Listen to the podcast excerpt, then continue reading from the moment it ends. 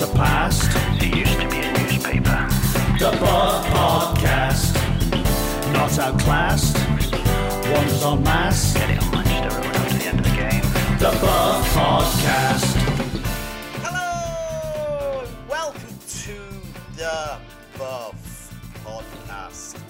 My name is Marc Iles, and I'm the chief football writer of the Bolton News. That is all the time wasting I'll be doing this week. I promise. I promise. Uh, this is the show that brings you all the week's headlines of Bolton Wanderers chopped up into little tiny pieces and spoon fed into your ears, you lucky, lucky people. Because on the buff this week, five grand, Wanderers pass a fixture milestone at Peterborough. Bus stop. Are the club really going to ditch matchday services? Emergency Ward 10. How many players are actually fit for Saturday? A championship manager. Did Ian Evatt really turn down three jobs last summer? But before we dive headlong into a pool of trotters, let's put out a quick reminder that online subscription to the Bolton News costs just 15 pence per day. And for that, you get all our Wanderers coverage, unlimited articles, a free app with no ads whatsoever. It's absolutely great. Even the website has fewer ads if you are a subscriber. And if you want to know what's happening in Bolton, sport or otherwise, but especially the football club, go to theboltonnews.co.uk backslash subscribe. Support local journalism. Support this podcast too. Okay, so let's introduce a man so dedicated to Wanderers that he still employs night security to guard the mint penguins he keeps in the fridge. It's Henry Hewitt. Henry, how you doing? Good, thanks. They do a stellar job, um, and they keep the jokes under wraps as well. They look at the jokes, but they don't tell me, so it's a surprise. Yeah, well, they certainly don't supply them to this podcast, but such is life. uh, yes, it's been an interesting week. It's been an interesting week. I tried to, to to kill a bit of time at the start of the podcast. Not sure whether that will have come across, whether they thought the podcast was broke, but um, it's all been about time wasting this week, and it feels a bit like Groundhog Day because it's not the first time. No, it's not. And uh, I've got to be honest with you. I wasn't. I wasn't at the match on Saturday. I was in Paris watching PSG at the time. I must have been the only person in that ground checking the Bolton score. Um, but uh, when I saw nil nil with 15 minutes to go, I thought, hmm, I wonder how much this the ball's been in the actual on the pitch in this game. Uh, obviously, then saw we'd scored and it was all good, but uh, it didn't surprise me when I read your report afterwards. Uh, it did not surprise me one bit that they were uh, skullduggery from our uh, friends at Cheltenham for the first 80 minutes. Skullduggery, shenanigans, call it what you will. It was it was farcical, and at the time, the weird thing was the stats as the game play. Normally, I don't know about you, but I like to keep an eye on like maybe maybe the iFollow stats or the uh, the BBC stats or, or wha- whatever who scored, and and it seemed like the, some of some of the sites were struggling a little bit, so you couldn't kind of make head and tail of what was happening. But the BBC strictly maintained that Cheltenham had had more of the ball than Bolton, and it just felt absolutely bizarre until hmm. you realise that they they include Cheltenham having the ball when they've kicked it two miles into the stand, or when they're, they're kind of walking the other way to take a corner. So actually, when you look at ball in play football, Bolton had about sixty odd percent of possession, but overall, I think it was something like 47 53 um, which is a little window into how misleading statistics can be, I suppose. But I mean, it's, f- overall, 99 minutes of football played, including stoppage time, and 47 minutes of that was actually on the pitch. I mean, is that really fair to the fans? No, it's not, um, because you know we're all paying to watch a game of football. We're not paying to watch uh, the ball boys run to about road Z in that stand behind the goal to try and get it. So no, it's not fair. But it's just we said it before. It's I mean it's a compliment if anything, but also I, I don't know. It's, it's what uh, chances are if we you know, and I know Ian Evatt is very um, adamant that we play football the right way. But if we go up to the championship and we're playing against if that first game of the season, if we've got I don't know, let's say, for example, Leeds. Leeds at home, we're winning 1 0, uh, a team that's just come down from the Premier League, then chances are we're going to waste a bit of time. So, you know, I, I wonder I wonder if in 12 months we're, we're the other side of it. But I, for now, watching the Cheltenham game, the Burton game, some of the rubbish that goes on, and the, the ironic thing is in both of them games and in a lot of the other games where teams have wasted time, we end up winning anyway. Mm, mm. Joe, I'm I'm not really even approaching it from a Bolton point of view. I'm I'm here from from a football point of view that it really does. If you are paying twenty, I mean, I think it's twenty three quid to go and see the Peterborough game at the weekend. If you're only paying, if you're paying that sort of money for forty odd minutes of football, what is the point? You know, mm. it's you may as well pay a tenner on on iFollow and fast forward the boring bits because it, it it's absolutely criminal. Um, and and yes, I agree with you. I, I, mean, there's certainly times towards the end of that game, and we saw Conor Bradley get suspended uh, for for throwing the ball back. I, Ian Evatt said he didn't. It wasn't time wasting. He didn't mean it. I'm not so sure. I think it was a bit daft of him to do it because I think he mocked to take the throw in and then turn around to uh, throw it to, to Eoin Toal. There was other things. Um, Jerome took it to the corner. I don't think actually taking the ball to the corner in that kind of traditional way is anywhere near as bad as some of the stuff that was going on with the physio, with players re-entering play when they've had a, a knock and then falling over. This this thing that's driving me nuts with the head injury that's an instant stop. I don't know how you stop it. I don't know how you fix it. But they're all loopholes that people are finding. There seems to be so many now that you can very easily waste this sort of time. And it's a big weapon. And also, as, as Ian Evatt very rightly pointed out towards the end of the game, it gave them a double jeopardy because they wasted all that time to keep it nil nil to 80 minutes. And then once Bolton did get ahead, they had another 10 minutes of extra time to yeah. to get back into it. So it's like, well, is that Bolton's fault? Did, should they have to play another 10 game, 10 minutes?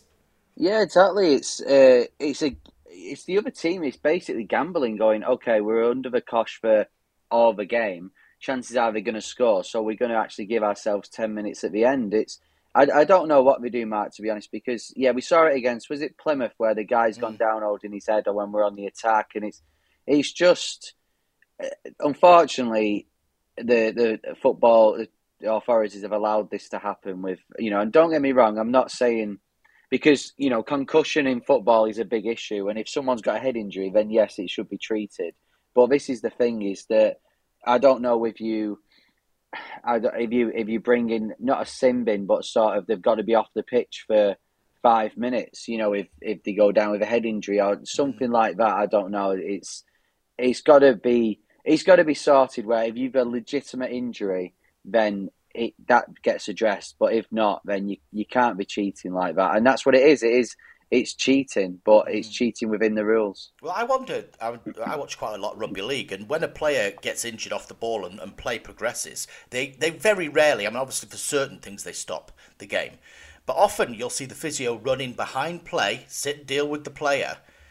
I wonder whether that could be introduced, where the fourth official waits for an opportune time for the physio to be able to run on and treat the player and the play continues. I mean, I'm not saying you know you can play a one-two or anything like that, get involved in any way, shape, or form. But normally speaking, the player's moved away from where the player's injured. Um, I just wonder whether that could be factored in.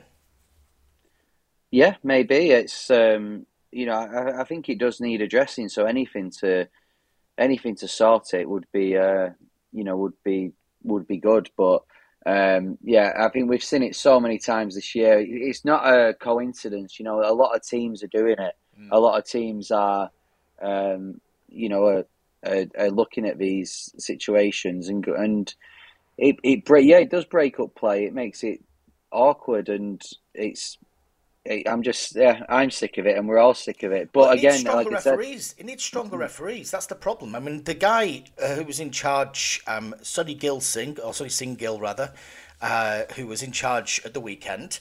It took him 30 minutes, I think it was, to get his hand in his pocket to produce a booking, and that wasn't for time wasting. The only booking given for time wasting uh, to Cheltenham was Ben Williams, and that was halfway through the second half. And anybody who watched that first half will will see how much they killed in that first half. It was crazy. It was like watching. It wasn't football. It was like watching some type of performance art.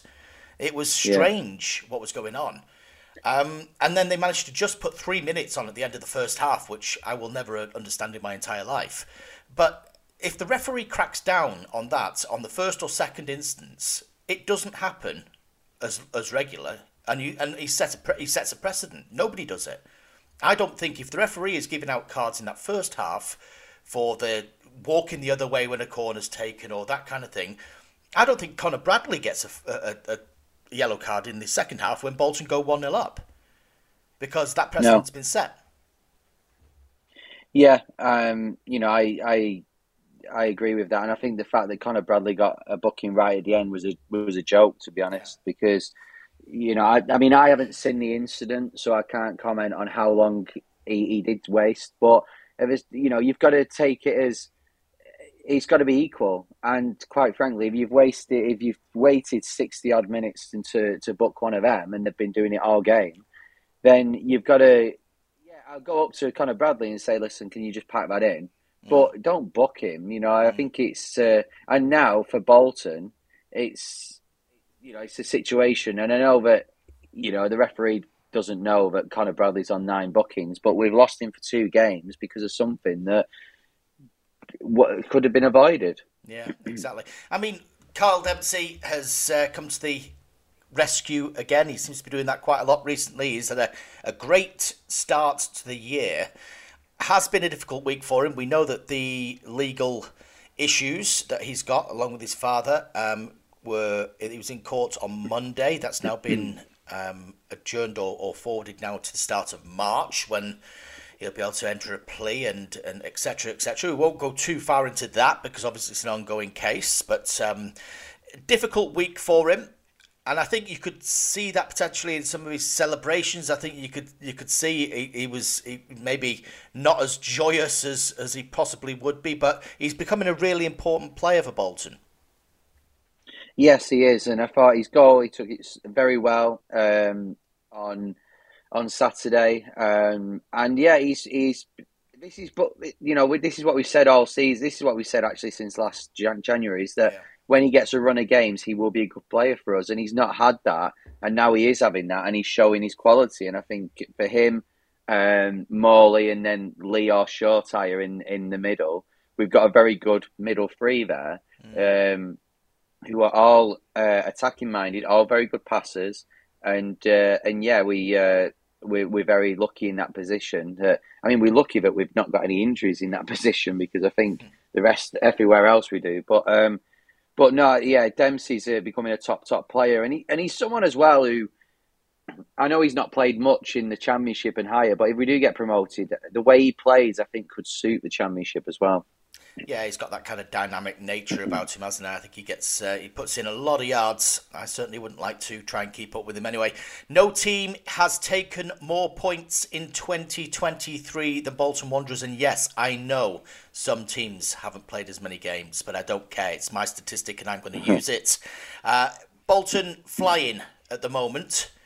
Not that you care in your, your PSG kit and watching the horribly uh, funded evil club as far as I'm concerned. But uh, you know, if, if you've got no morals, that's entirely up to you, Henry. If that's the way you want to watch your football, that's fine. Um, can you just just step off your uh, gold-plated pedestal for a second and, and comment on, on the uh, the lower beings? Uh, well, yes, I can. It's it's nice for me to uh, you know just check in on on the smaller clubs, the the lower leagues. So that's why I went to watch PSG on Saturday. Um, but uh, but no, it's um, we've done so well this year already, and I think the biggest thing for me is the way we reacted to that Derby defeat.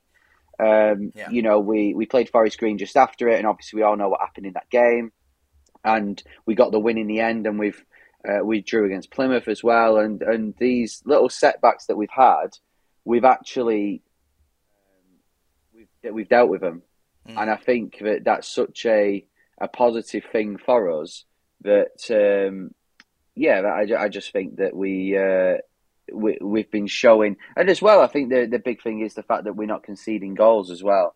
Is that if you know, I think Big Sam once said, if you don't concede a goal, you guarantee the point, and that is true, and that's what we've been doing. But we've also been scoring, and yeah, it can get frustrating at times, especially on Saturday. But we we eventually um, you know, eventually get there in the end. So it's uh, we're looking healthy. We're looking healthy going into a big last few months of the season, and I'm uh, I'm excited. Healthy in the new year, if only, if only. Uh, right, okay, I don't mean to brag, but there's been a lot of headlines out there this week. Henry, remind me of a couple of them, please.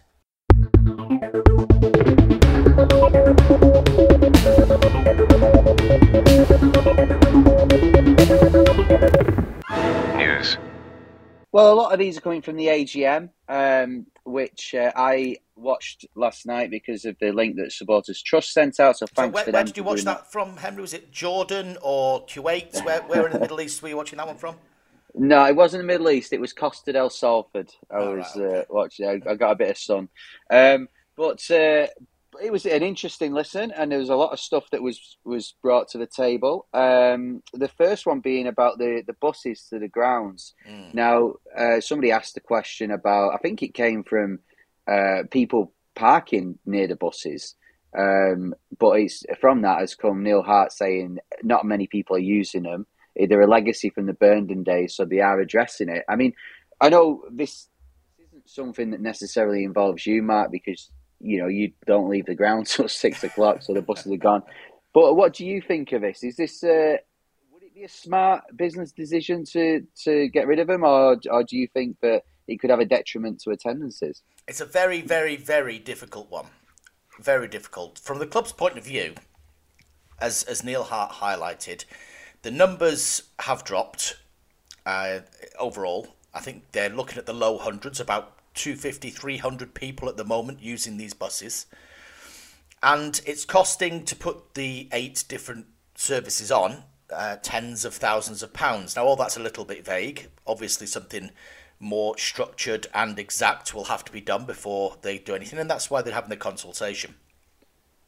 But from from the club's point of view, I could I can see financially why you would look at different options, and they're not saying, "Listen, we're just going to tell these fans they're going to be marooned in the middle of nowhere," but people. uh, I'll, I'll, I'll address the fans a bit in a minute, but they're, they're basically saying we're looking at op- other options. So the, for the supporters, and particularly the non-driving supporters or the elderly supporters, these buses have become habit, and they're not they're not cheap either. I mean, they cost seven pounds for a single, um, which is daft, and seven pound for a return as well. But it, it, I mean, the price there, I have to say, you know, I, I use I use the buses, and it costs two pounds to get anywhere now in a single on public transport, and it has always baffled me how bad public transport is to a major stadium like that and to a major shopping place like that, Middlebrook. There is barely any bus service, uh, regular bus service. It's it's awful uh, for for any of the the satellite towns, etc. So.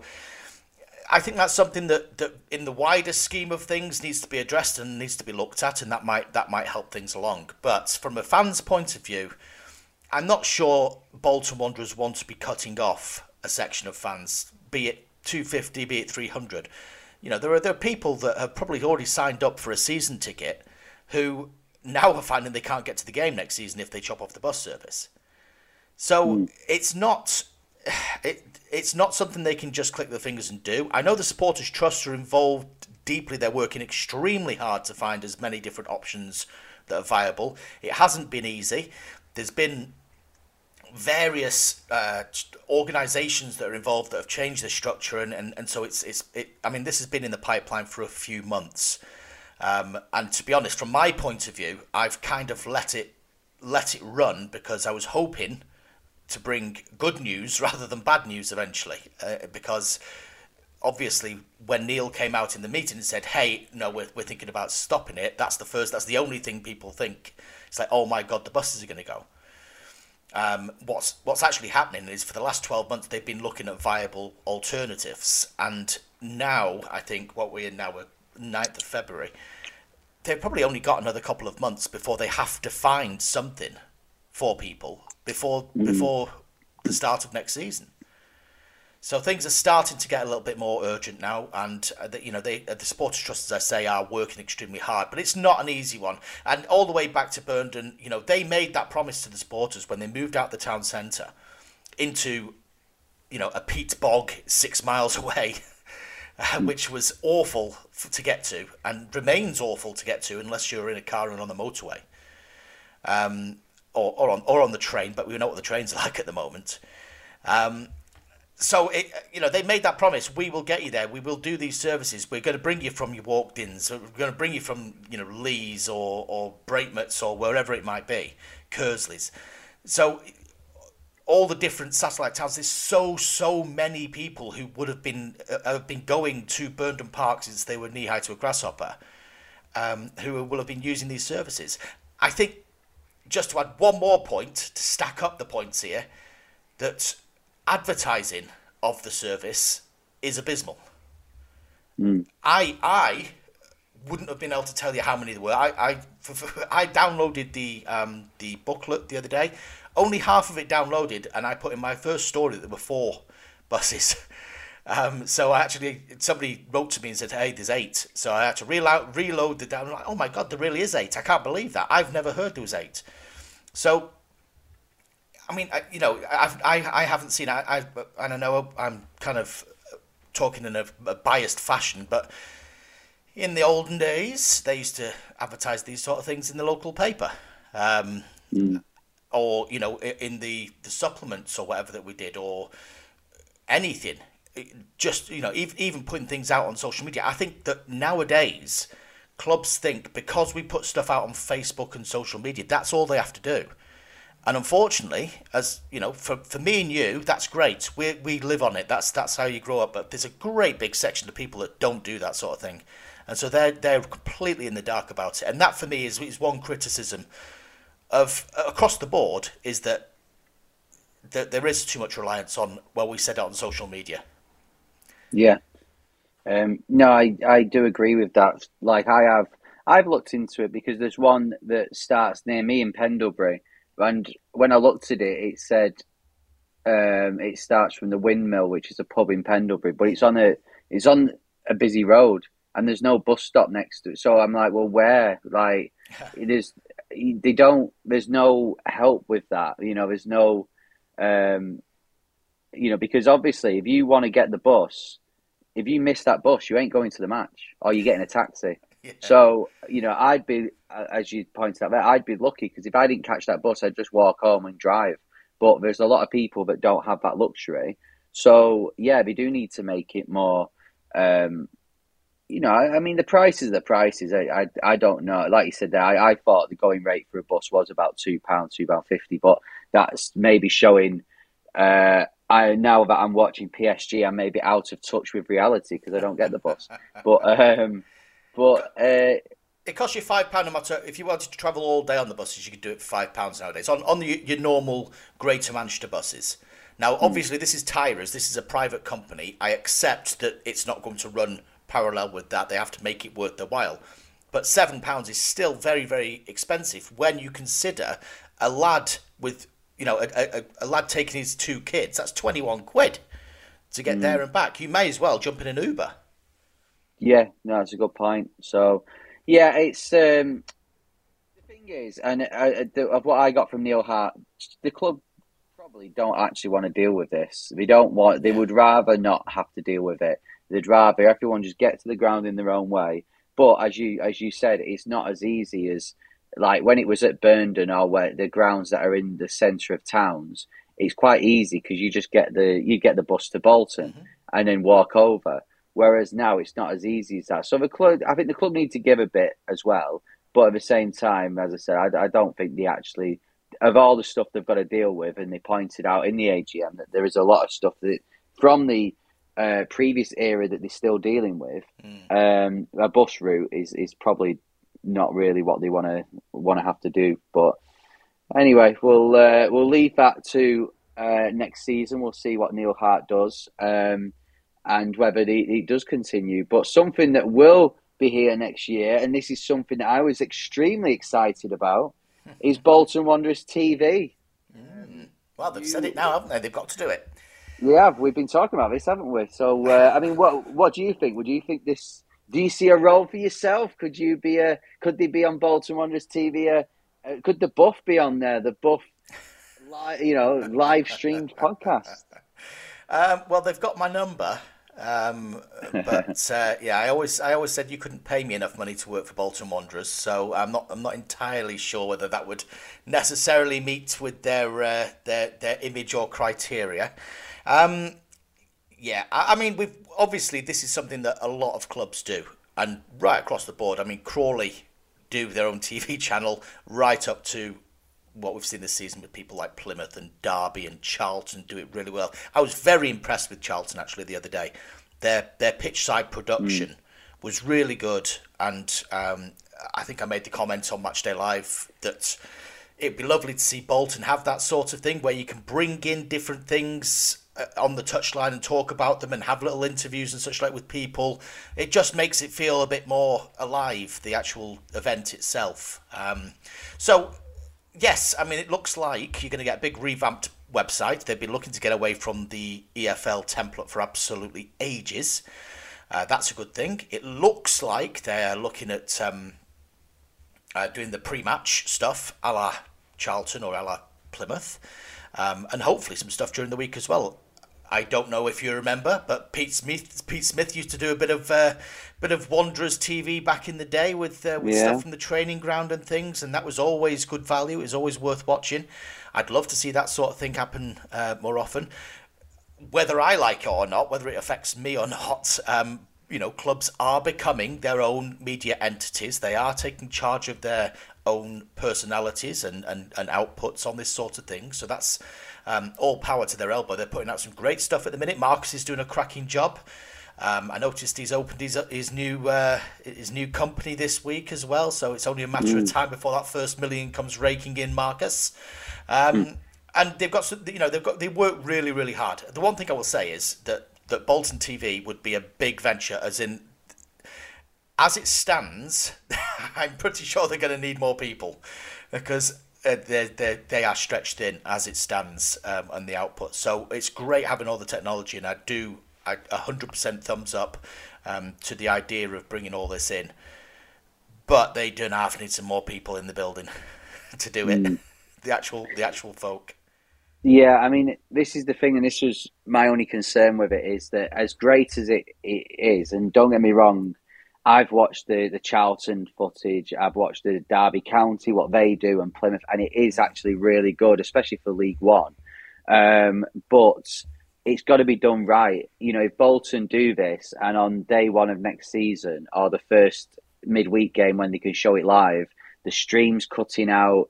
Um, you know, like, and oh, there's all technical difficulties, and it's mm. just a bad product. People are going to be upset because you know, as iFollow, does have its faults, but at least it, it I mean, it, I guess in the League Two season, it did have its faults and it weren't working for a little bit. But for the majority of time since then, I've, I've not had a problem with it. Yeah. So that's the, the, the thing is, is that as fans, you want to watch the match. And if, if that's what I follow do, then that's what they do. Uh, you know, I think Derek's a good commentator. So, um, Very good. So I think that's a good product as well. So you're going to have to either speak to Derek and try and poach him from Bolton FM, or whether you um, get a new commentator. You know, you're going to have to have someone who's a good quality because, as we know with Bolton fans, if there's something not right, they will they will go on Twitter and they will voice the, their anger at it, and that's the um, and that's the thing with this. But but at the moment, it's very exciting.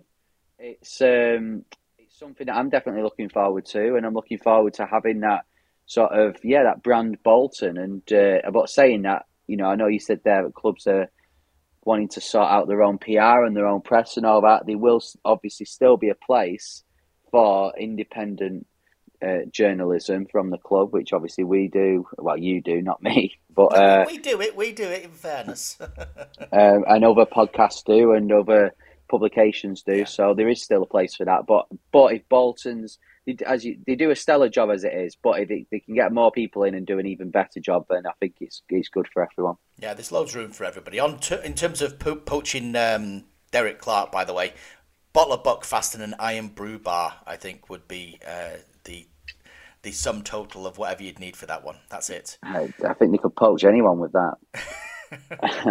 um, um, go on, give us another headline. Uh, well, this is a this is the last thing really from the um, from the AGM, and it, this was an interesting question posed to uh, Ian Evatt, I thought. But Um, it's not really one that we've been wanting to think about, really, the thought of us without James Trafford, but it is coming. Um, but Ian uh, Ian Evatt has said that the uh, the search has begun um, for James Trafford's replacement. Yeah, I mean it's no no massive surprise, is it? Because you'd argue they might need two goalkeepers next summer. Um, mm. Trafford's been absolutely brilliant. Spoke to him after the game on Saturday, and you know he's obviously thinking about it. He's obviously kind of looking towards that in his next step. He's been in contact with City very regularly. They're very happy with what he's doing, but they keep right on top of him, and that's very very clear that they want to see him improve. They won't let up at all. Um, and if he's to go back as number two, by the way, as as Ian Evatt suggested at that AGM, um, I mean, it would be a hell of a thing for him, a hell of a thing. Yeah. So it would be a, a I'm sure. I, I'm backing him to do it. I'm sure he can do it. Um, he's had a cracking season. I hope. I mean, speaking to him, he said, you know, I, I I always love this place. I'll always keep in touch with the lads. It was uh, it was a lovely thing for him to say, but he said, I don't want to go without winning something. He said, you know, if he'd have said at the start of the season, I might get to Wembley once, let alone twice, then I would have taken it. But none of it matters unless I win something. And that's the kind of attitude he's got. You can see he's he's a diff he's different gravy. He's different gravy. Um, you can see he's got something. Uh, he's got something about him that's is going to make a very, very, very good player. And, uh, you know, I, am sure we'll look upon him proudly in the years to come when he's England's number one or City's number one or he's getting whatever top level football that he gets because uh, I'm, I'm pretty sure it's in his future. Yeah, he's. Um, yeah, I, I, don't think there's anyone at this club that has a, a, bad word to say about him. And I think that's been the same since when he came in last year. And, uh, you know, and I think he had a was did he have the record for the most clean sheets from a from a debut last yeah, year? Four, yeah, yeah, yeah. Now he's got the record for most clean sheets in a row at home, and he's yeah. It's uh, I think we've we've been lucky to have him this year as well, and I think um, that is a for me. There are some issues that we need to deal with in, in the summer, certain positions and all of that, and we'll cross that bridge in, in a few months. But the goalkeeping one is a definite one because especially if we get promoted, because you know obviously we've had a conversation about Dixon and whether he can cut it at this level, let alone a championship. But for James Trafford, he's going to be a massive miss, mm. and the type of player he is as well. The type of player he is is a top Premier League player. Mm. So mm. we're going to have to get another one. yeah. And as as for people that might have a bad word to say about James Trafford, the entire first team squad. It would seem if you've seen that TikTok where they ask uh, which uh, which lad would you least like to live with. Traff got quite a few mentions. Hmm.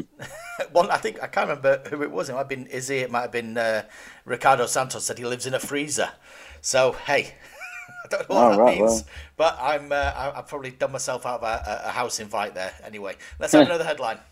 Yeah, well, the the way he's going and the amount of money he's going to be earning, I'd like to live with him one day.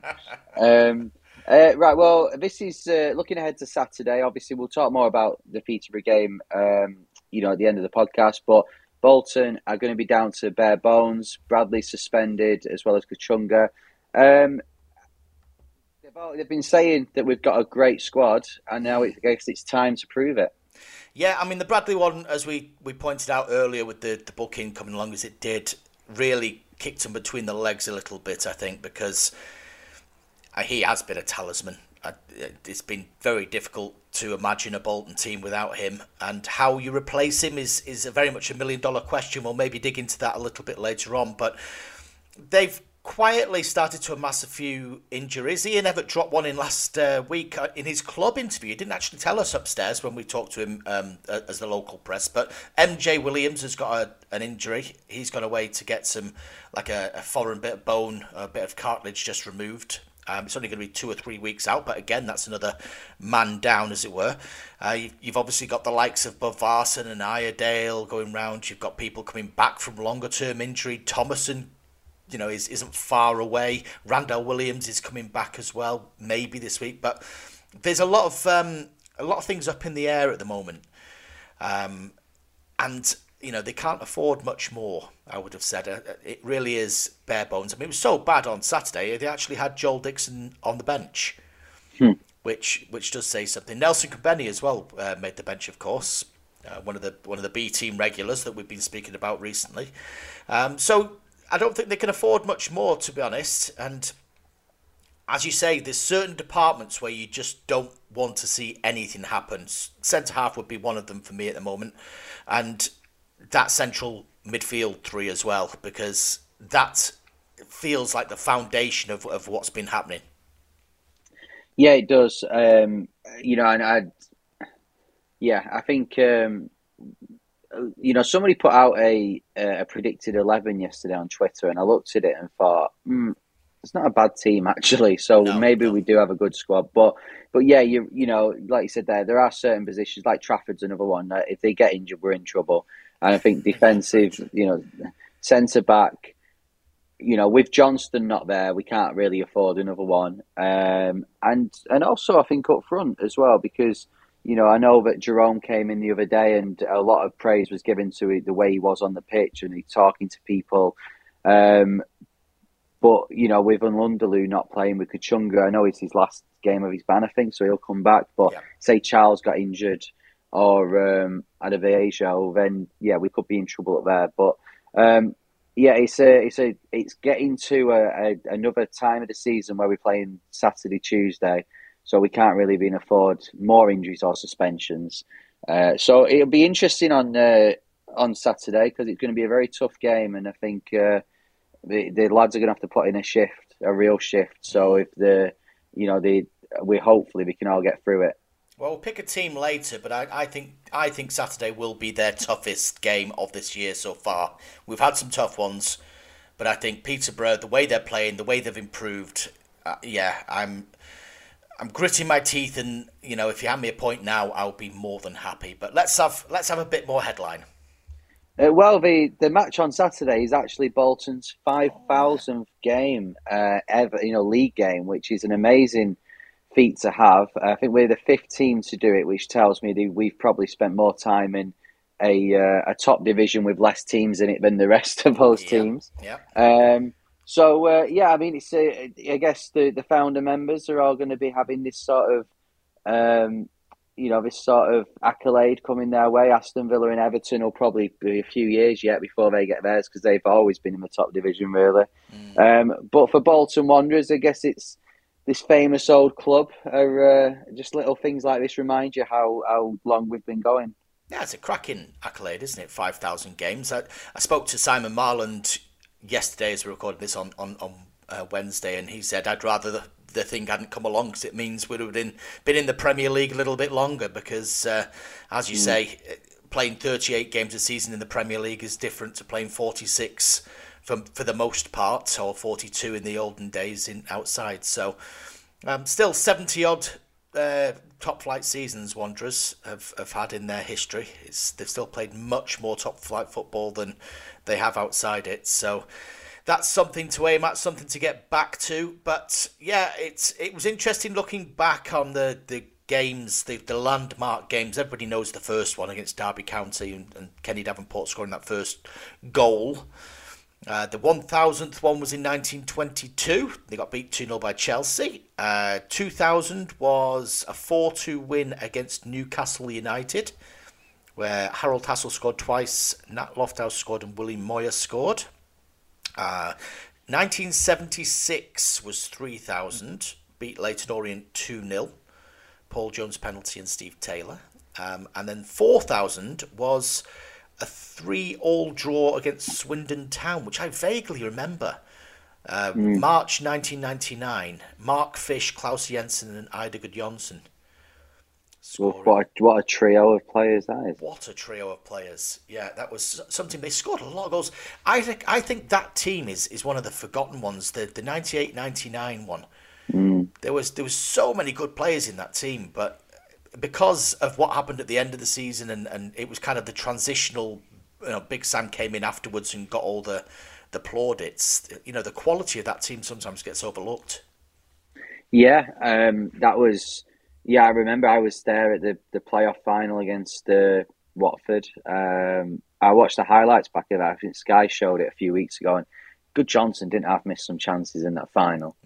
Uh, to say how, how good of a player he was, but um, but yeah, it's. Um, I mean, what? So that's twenty three years. So I wonder. Hopefully, I guess the amount of times we spent in the Premier League, but if we don't get back to the Premier League, the, the next thousand games will come a few years earlier than what they have this About time. But uh, yeah. yeah, so uh, yeah, I wonder where we are. We'll be when we play our six thousandth game. Good grief, we'll be about 4,000 episodes deeper in the buff. It'd be, we'd be two holographs. It won't be a podcast anymore. It'll just be us being beamed into a, a holograph, like like when they're playing chess on Star Wars. It'd just be me and you Yeah. just rabbiting on about the Intergalactic League. yeah. Who knows? Who knows? Um, have we got any more headlines? Yeah, this was the last one. This was on Sunday, I think. This is I was seeing this on social media and it made me smile. Big Sam uh, got to manage Ricardo Gardner one last time, and he's uh, it was actually interesting afterwards. He he he said that the club should have should have um, given Tricky Ricky a, uh, a, a a testimonial, and there's a few other players as well that could probably look and go, well, we, we should have had one. Yeah, yeah. It's it's a sad one really because certainly in Bibby's case, he was he, d- he did his ten years, didn't he? He was eleven years, I think, at, at Bolton Wanderers by the time he left, and it was literally a case of the club saying, "Well, we'll do it." But you know, you have to kind of organise it. It has to be something. It it isn't an easy thing to do. Now, when Jussi did his, he established a committee of people, people like Andrew Dean, um, Gordon Sharrock as well from uh, my predecessor. He helped out, um, you know, other other other folk who were about at the time, and and they kind of drove it for him. So he managed to do it quite well, and, and obviously gave all his money away to charity. People like Kev Davies would have been qualified. Yeah. Um, David Wheater was very, very close as well. I think. I think he was very close to doing ten years. I, I, it's a shame. I, I think sometimes you know the the state of the club has to be taken into consideration. The way that things finished for, for Kev, unfortunately, w- wasn't the greatest. He had, you know, he'd fallen out with the manager, and, and things were, were difficult at the end. The state of the club for for Wheats when he left, I mean, it was barely here.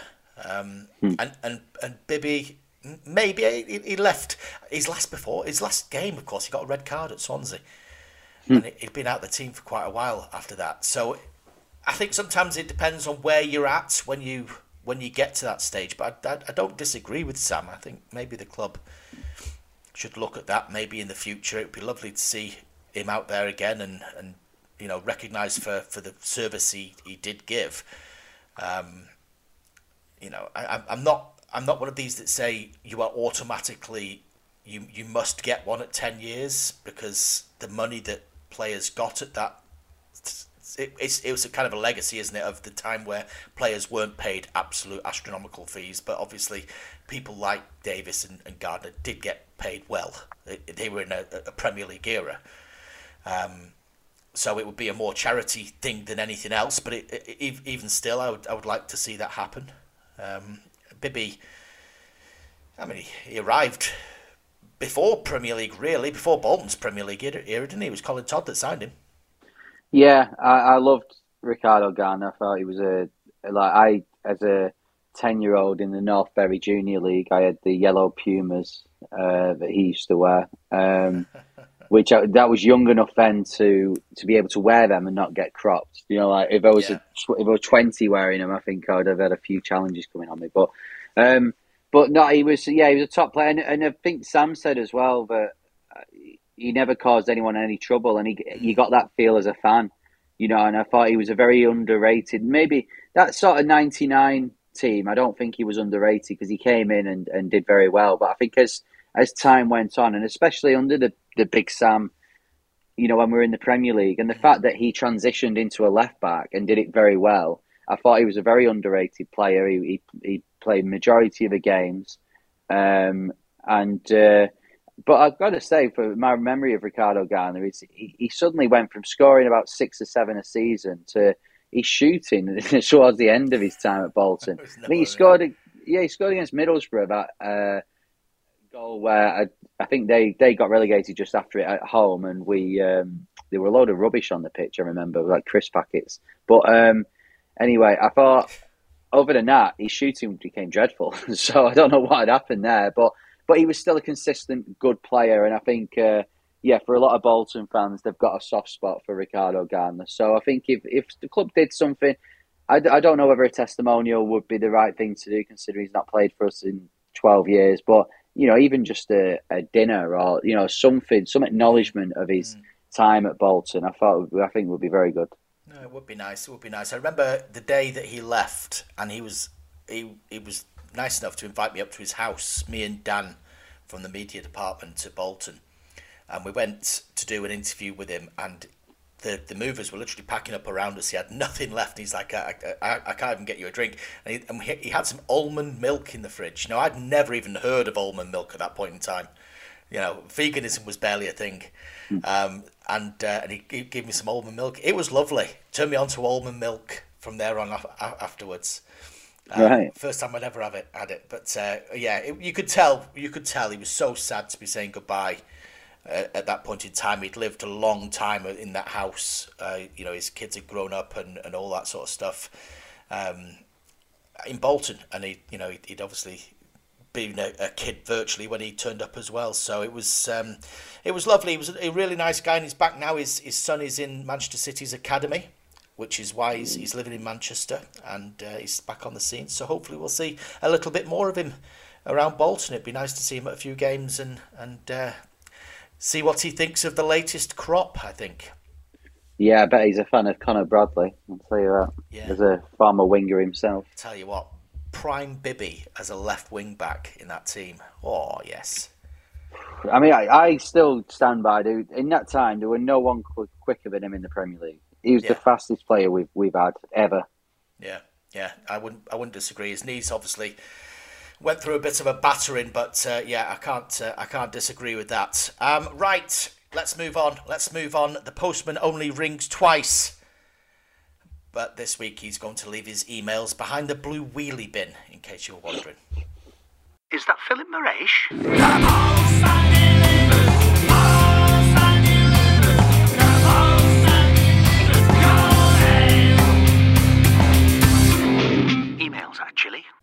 Yes, it's the time of the week where we read out your emails. Please keep on sending them to thebuffmail at gmail.com.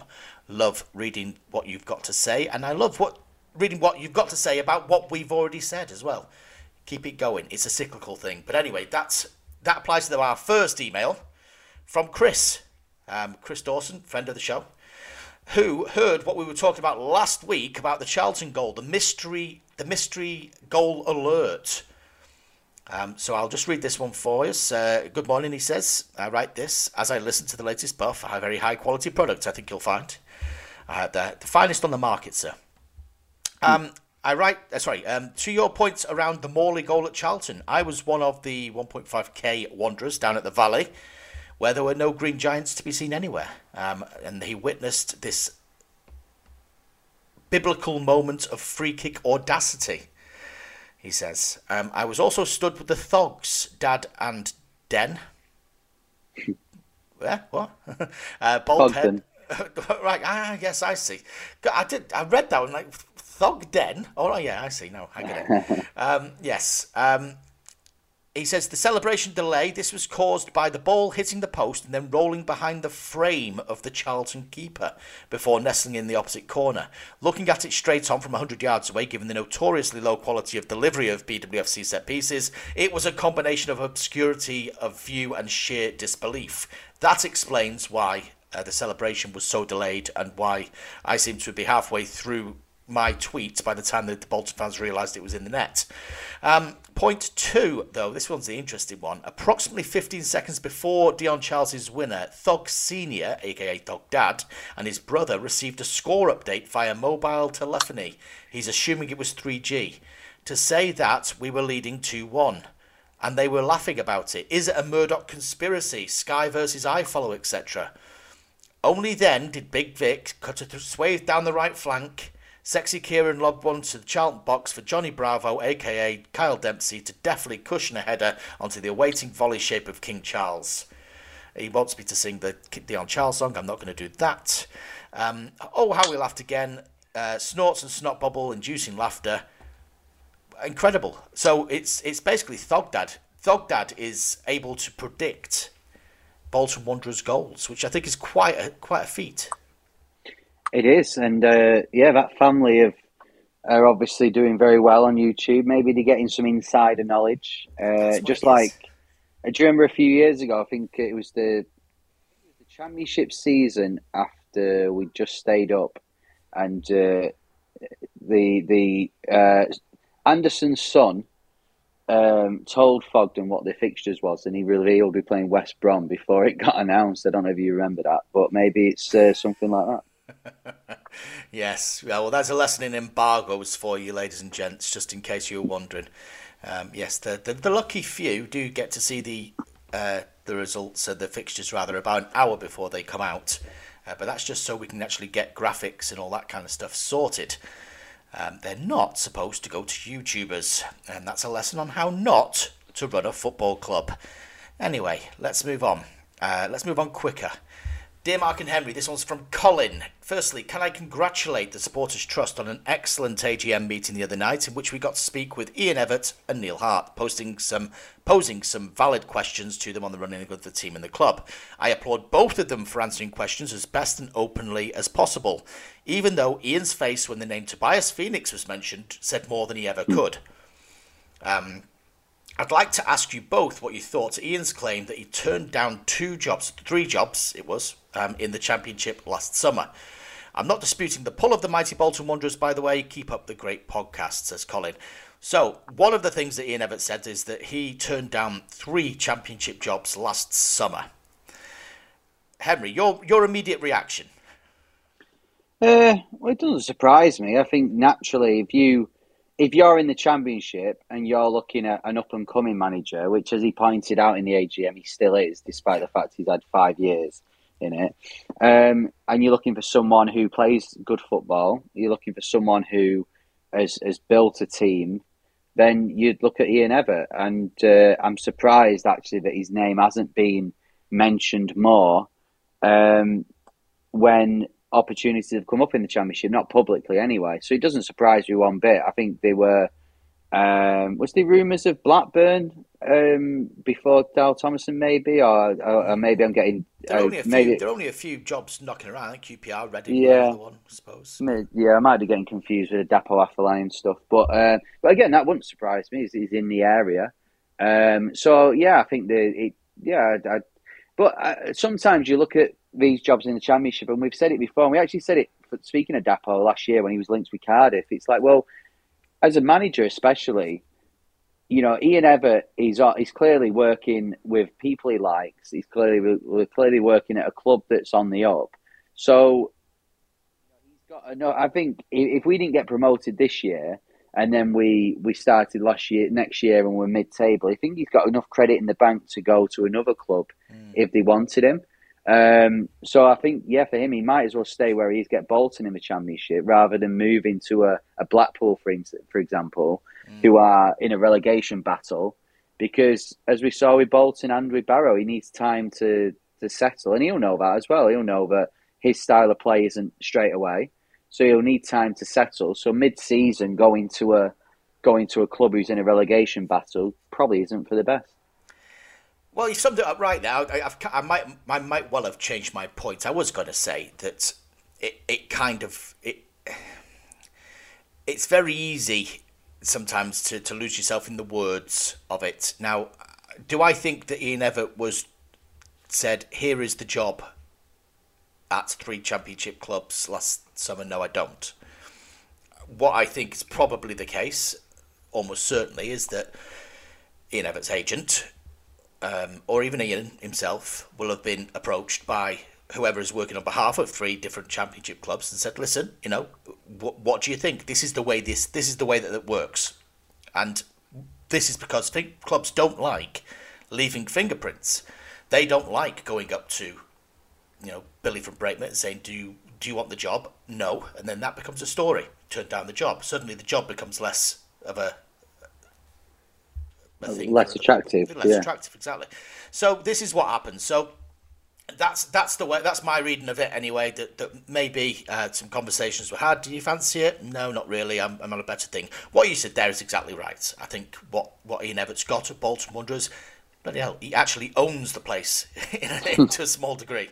Um, you know, he's he's built he's built enough credit in the bank with Bolton fans. He's he's he knows the club inside out now. He's he's worked to a point. Do I think there are jobs out there that he would take? in my heart of hearts, yes, I do. I, I, I don't wish to be um, too alarmist, but I think the idea that he would turn down every job in the championship is wrong um, because he's an ambitious guy. I don't think you should ever expect that of anything. But do I think he would be actively pushing for other stuff? I don't think he would do. I think he's happy where he's happy doing this and taking to the Bolton to the next level. If, as you just mentioned there, Bolton were to you know, not finish the season in the successful way they wanted to, and maybe over the summer there'd be interesting questions to be asked about the churn of the team and the, the out of contract players. Maybe then the ch- maybe then things change. Maybe then you know he's he's he's looking around and thinking, well, do, you know, do I want to do this again and, and, and risk it? But I, I don't know. I don't know. I, I know for a fact that he's happy now. Um, he's got he's got the club pretty much where he wants it there are challenges if they go into the championship, big ones, and we'll talk about them hopefully when it happens. Um, uh, that's something for further down the line, but I think um, I think right now you you enjoy the football, you enjoy the fact uh, you've got a, a unique manager at the helm, and one who appears to be wanted elsewhere as well. So that's that's all great. Yeah, it's uh, and it, you know I think he's I, I like Ian Evatt as Bolton's manager. Probably, probably after Big Sam, he's my second favourite manager. Owen Coyle potentially in that first eighteen months, but um, you know, for I think he, he talks well. He make I think he's he's very ambitious. I like the way he manages. I love the way we play football, and I know it's easy for me to say that now. And uh, if we lose the next three games, people will be listening back to this and going, "I don't know what's Henry talking about." But like, I, I think we we've got a good thing going on, and I, I really like Ian Evatt uh, as our manager. And uh, it, you know, one day he will leave, and I, I, will be disappointed when he does. But and you hope that the club have a contingency plan. But um, you know, I think what they've done in giving him a bit of you know a few shares is very smart because I think it, it then again he's got that emotional attachment to the club. He wants to, you know, he again we talk, he says, I don't want to put this club into trouble. Well, if he's got a few shares in it, he wants the club to go as far as they can so he gets more of a return. and putting the club into administration, he's not going to be in his interest. That's fair point. Fair point. Another person who's got shares in the club is Neil Hart, of course. He was talking about that, talking about how smart a move it was from Sharon and to protect, uh, you know, wanted assets and. Uh, what do you make of? of I mean, we've we've talked about Neil Hart, uh, not necessarily always uh, courting favour with the Bolton fans. He's had to make some very big calls. Not all of them have been popular.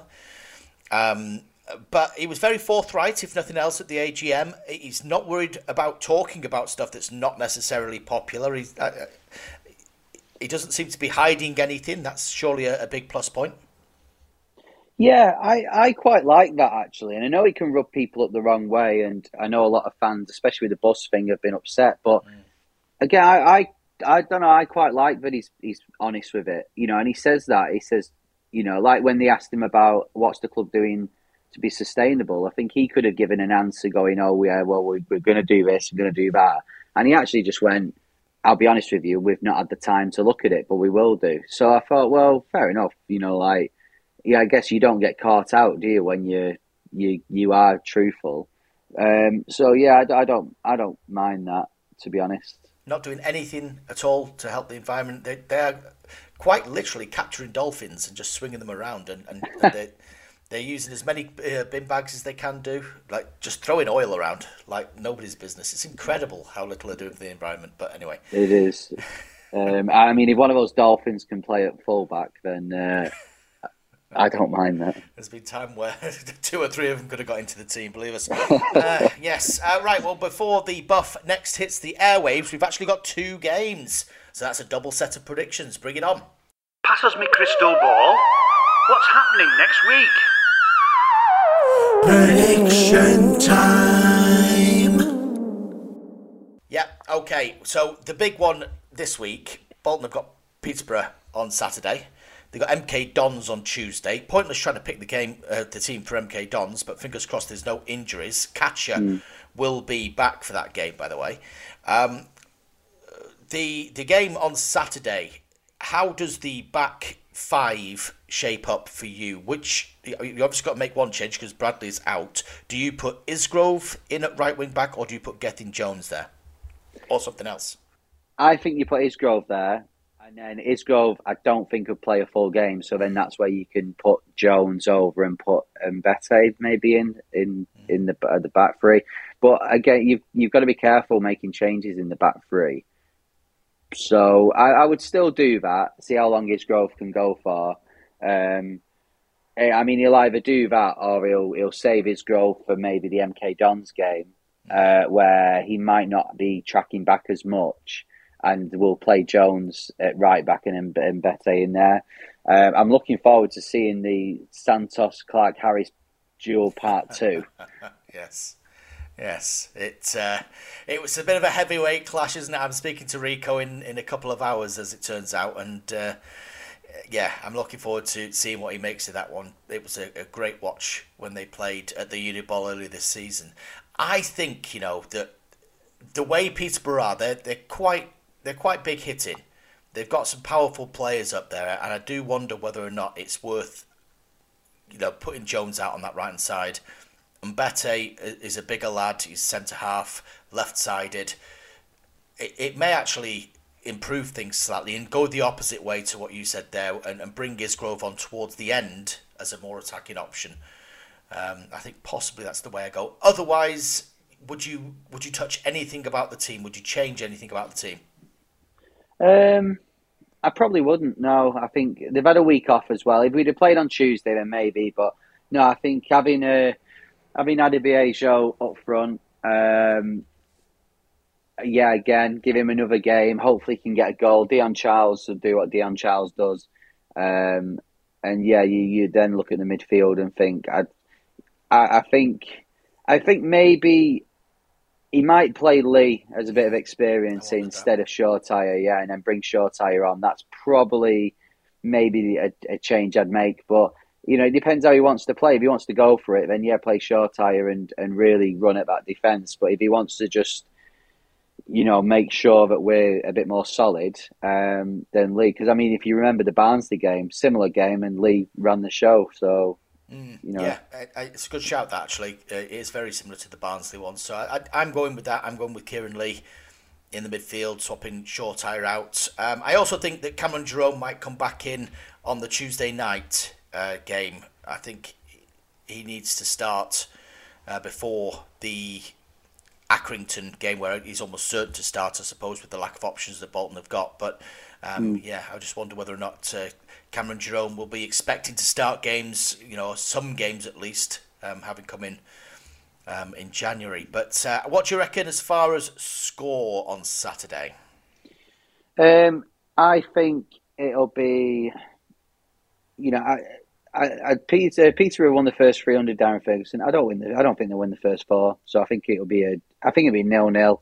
Although I would love us to uh, to you know. I, I mean, I'd love us to put a performance in like Barnsley, to be honest. But I think for Bolton, if if we can win this, there's a chance we could go third.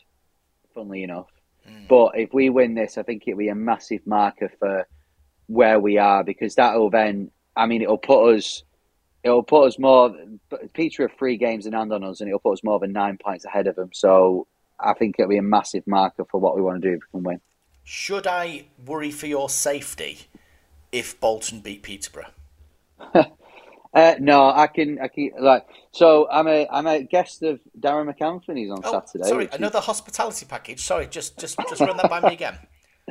Uh, yeah, so um, I will be there, and I'm looking forward to it. Actually, I'll be. Uh, yeah, I'll probably bump into Barry Fry, and by the end of the game, be uh, my ears will be bleeding. um, but uh, but as a former wanderer, you never know. He might have a soft spot for us and might not mind. But um, Yeah, I would. I, I would love us to win. I, to be honest, in that situation, a draw probably won't be the worst result. Maybe a nil-nil. So I'm not putting myself in that position when you, you're getting up and cheering.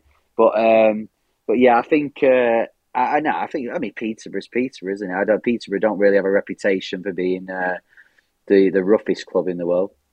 No, no. Um, I, I'm with you. I, I, I was going to say nil-nil, but for for posterity's sake, just to be different, I'll say one-one. Uh, but I do fancy a draw, I have to say, and I think that'd be a good draw given all the circumstances and the injuries Yeah. and the suspensions. I think that would be a good draw. Um, Tuesday on Valentine's Day, however, I'm going to be spending my Valentine's Day not uh, not with Miss Styles, but in a press box with uh, a bloke, a couple of blokes either side of me. So um, very different uh, kind of approach this year. Uh, Trev might bring me uh, some some chocolates. Trev Baxter, um, don't know, maybe. Um, But I quite fancy Bolton beating MK Dons. MK Dons have been hot and cold this, well, mostly cold, if if truth be told. Um, but not really the same team as they were last year, and certainly the type of team that Bolton do well against now.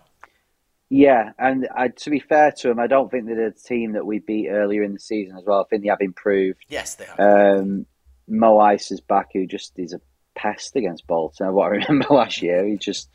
Uh, but um, I, I do. Think, I think we'll win. I think we're against that type of team at home. You know, the teams at the bottom, we do tend to win. So I think we'll. I think it'll be. Um, yeah, I, I think the way they play, I don't. I don't see them being a. A Cheltenham or a Burton, you know, where they, they, they waste they'll waste No. time. Obviously, they'll come and love a point, but I think we'll you know, I, I think it'll be 2 0. I think we'll get an early goal. Hopefully, unlike Forest Green, we won't get a man sent off this time and have to defend for the rest of the game. But I think we'll, uh, I think we'll then get a second and it'll be comfortable. Yeah, they've got Oxford at the weekend. Very, very big weekend of games in League One. By the way, it's maybe just worth having a look at a couple of them because Ipswich have got Sheffield Wednesday. That's that's massive. Um, you've got Plymouth against Portsmouth. Bolton are playing against Peterborough, and then Derby have got to go to Wycombe as well. So this really, I mean, every week we say it's a big weekend. Every week we say it's a big one for Bolton. But if Bolton could get three points at Peterborough on a week where everybody seems to be playing each other, it's it, it's almost worth more, isn't it? So, oh, good grief! Roll your sleeves up, boys. We need it this week. Um, Yeah. very much so. Very much so. Okay, right. Well, in honour of Cheltenham Town and their uncanny ability to slow down the space time continuum, um, our resident buff Beethoven, Simon Woods, has composed a time wasting tune to play us out this week. So uh, we'd have to. Uh, We'd have to read, do chapter and verse. We won't be listening to the Buff podcast theme tune for a second time, um, and it leaves us with not a lot to do, to, but to say kind of like ta I suppose. Make sure you uh, join us again next week for a I don't know what Pancake Day special. What? Um, I don't know.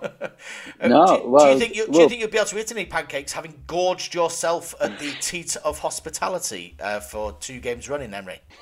Yes. Short answer I will be able to find room for that, yes. Yes, yes. Uh, well, there we go. That's uh, uh, Broken Britain, game's gone, all that sort of stuff. Um, until next time, I've been Marc, uh, just probably a little slab of lasagna and a cup of tea Iles.